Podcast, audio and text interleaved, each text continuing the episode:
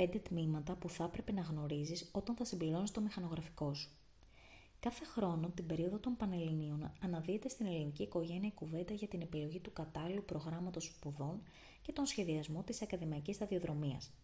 Αναμφίβολα, παραδοσιακές επιλογές τμήματων που είναι ευρύτερα γνωστά όπως η νομική, η ιατρική, τα οικονομικά κτλ. αποτελούν βασικό αντικείμενο συζητήσεων χιλιάδων υποψηφίων κάθε χρόνο και συγκεντρώνουν το πλήθος των προτιμήσεων. Ωστόσο, η εμπειρία έχει αποδείξει πως πολύ συχνά οι μαθητές λυκείου και ειδικότερα υποψήφοι των πανελλαδικών δεν έχουν μια ξεκάθαρη εικόνα όλων των επιλογών που τους προσφέρονται από το επιστημονικό τους πεδίο, εφόσον είναι υποψήφοι γενικού λυκείου ή τον τομέα τους, εφόσον είναι υποψήφοι επαγγελματικού λυκείου. Ως αποτέλεσμα, άκρητα απορρίπτουν ή προσπερνούν τμήματα και προγράμματα σπουδών τα οποία ενδεχομένως και θα σύγκλιναν με τις επιδιώξεις τους και παράλληλα θα τους οδηγούσαν σε δυναμικούς κλάδους με θετικούς δείκτες απασχολησιμότητας. Για το λόγο αυτό, ο ρόλος μας ως εκπαιδευτικοί και ως ειδικοί επιστήμονες του επαγγελματικού προσανατολισμού είναι συχνά στο πλαίσιο της έγκυρης και έγκριτης πληροφόρησης να επεξηγούμε αυτά τα δεδομένα και τις κρυφές δυνατότητες. Υπό αυτό το πρίσμα λοιπόν, ορισμένα από τα προγράμματα σπουδών που θα μπορούσαμε να εντάξουμε σε αυτή την κατηγορία είναι τα ακόλουθα. Μηχανικών βιοιατρικής. Πρόκειται για ένα τμήμα του Πανεπιστημίου Δυτικής Αττικής, το οποίο δεν είναι από τα πλέον γνωστά στους μαθητές του δεύτερου και τρίτου επιστημονικού πεδίου ή του τομέα ηλεκτρολογίας όπου εντάσσεται. Είναι ένα πενταετές πρόγραμμα σπουδών που αφορά στη βιοιατρική τεχνολογία και στην εκπαίδευση εξειδικευμένων μηχανικών πάνω στο δυναμικό αυτό πεδίο. Μάλιστα, είναι και το μοναδικό πρόγραμμα σπουδών εξειδικευμένης μηχανικής στο συγκεκριμένο τομέα. Οι σπουδές περιλαμβάνουν μαθήματα ιατρικής, φυσικής, πληροφορικής, μηχανολογίας, ηλεκτρολογίας, ηλεκτρονικής, προγραμματισμού, χημίας, φυσικής, μαθηματικών κτλ. Οι απόφοιτοι έχουν τη δυνατότητα ως τεχνικοί επιστήμονες, στελέχοι και εμπειρογνώμονες να καλύψουν πληθώρα θέσεων σχετικών με τη μελέτη, σχεδίαση, αλλά και την κατασκευή σύνθετων και καινοτόμων ιατροτεχνολογικών προϊόντων και μηχανημάτων καθώς και την ανάπτυξη λογισμικού για τις επιστήμες υγείας και τους επιμέρους κλάδους της. Στατιστικής θα βρούμε τέσσερα τμήματα τα οποία υπηρετούν στα προγράμματα σπουδών τους την επιστήμη της στατιστικής. Στο Πανεπιστήμιο Πυραιός, στο Οικονομικό Πανεπιστήμιο Αθηνών, στο Πανεπιστήμιο Αιγαίου και στο Πανεπιστήμιο Δυτικής Μακεδονίας. Μάλιστα, σύμφωνα με τις περσινές βάσεις, ένας ενδιαφερόμενος για την επιστήμη μπορούσε να φοιτήσει σε ορισμένα από αυτά τα τμήματα με πολύ χαμηλές βάσεις. Ο απόφυτος μπορεί να εργαστεί ως στατιστικός, ως αναλογιστής, ως ασφαλιστής, ακόμα και ως οικονομολόγος μέσα από τα τμήματα των οικονομικών πανεπιστημίων.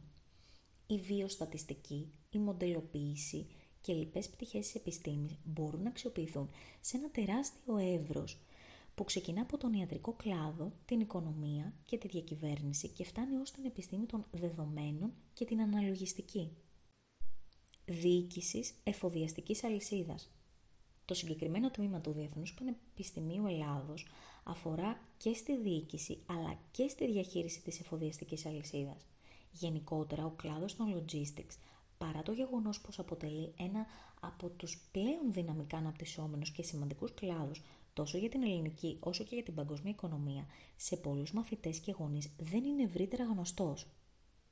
Το συγκεκριμένο τμήμα, το οποίο είναι κοινό στο δεύτερο και τέταρτο επιστημονικό πεδίο των γενικών λυκείων και στον τομέα διοίκησης και οικονομίας των επαγγελματικών λυκείων, οδηγεί σε αρκετά δυναμικά επαγγέλματα όπως αυτά του Demand Planner, του Logistics Manager και άλλα καθώς και σε πολλές εταιρείες που έχουν ως βασικό αντικείμενο εργασιών τη διακίνηση υλικών, τη διαχείριση αποθεμάτων, την εξυπηρέτηση πελατών, την ανακύκλωση και αποκομιδή απορριμμάτων κτλ.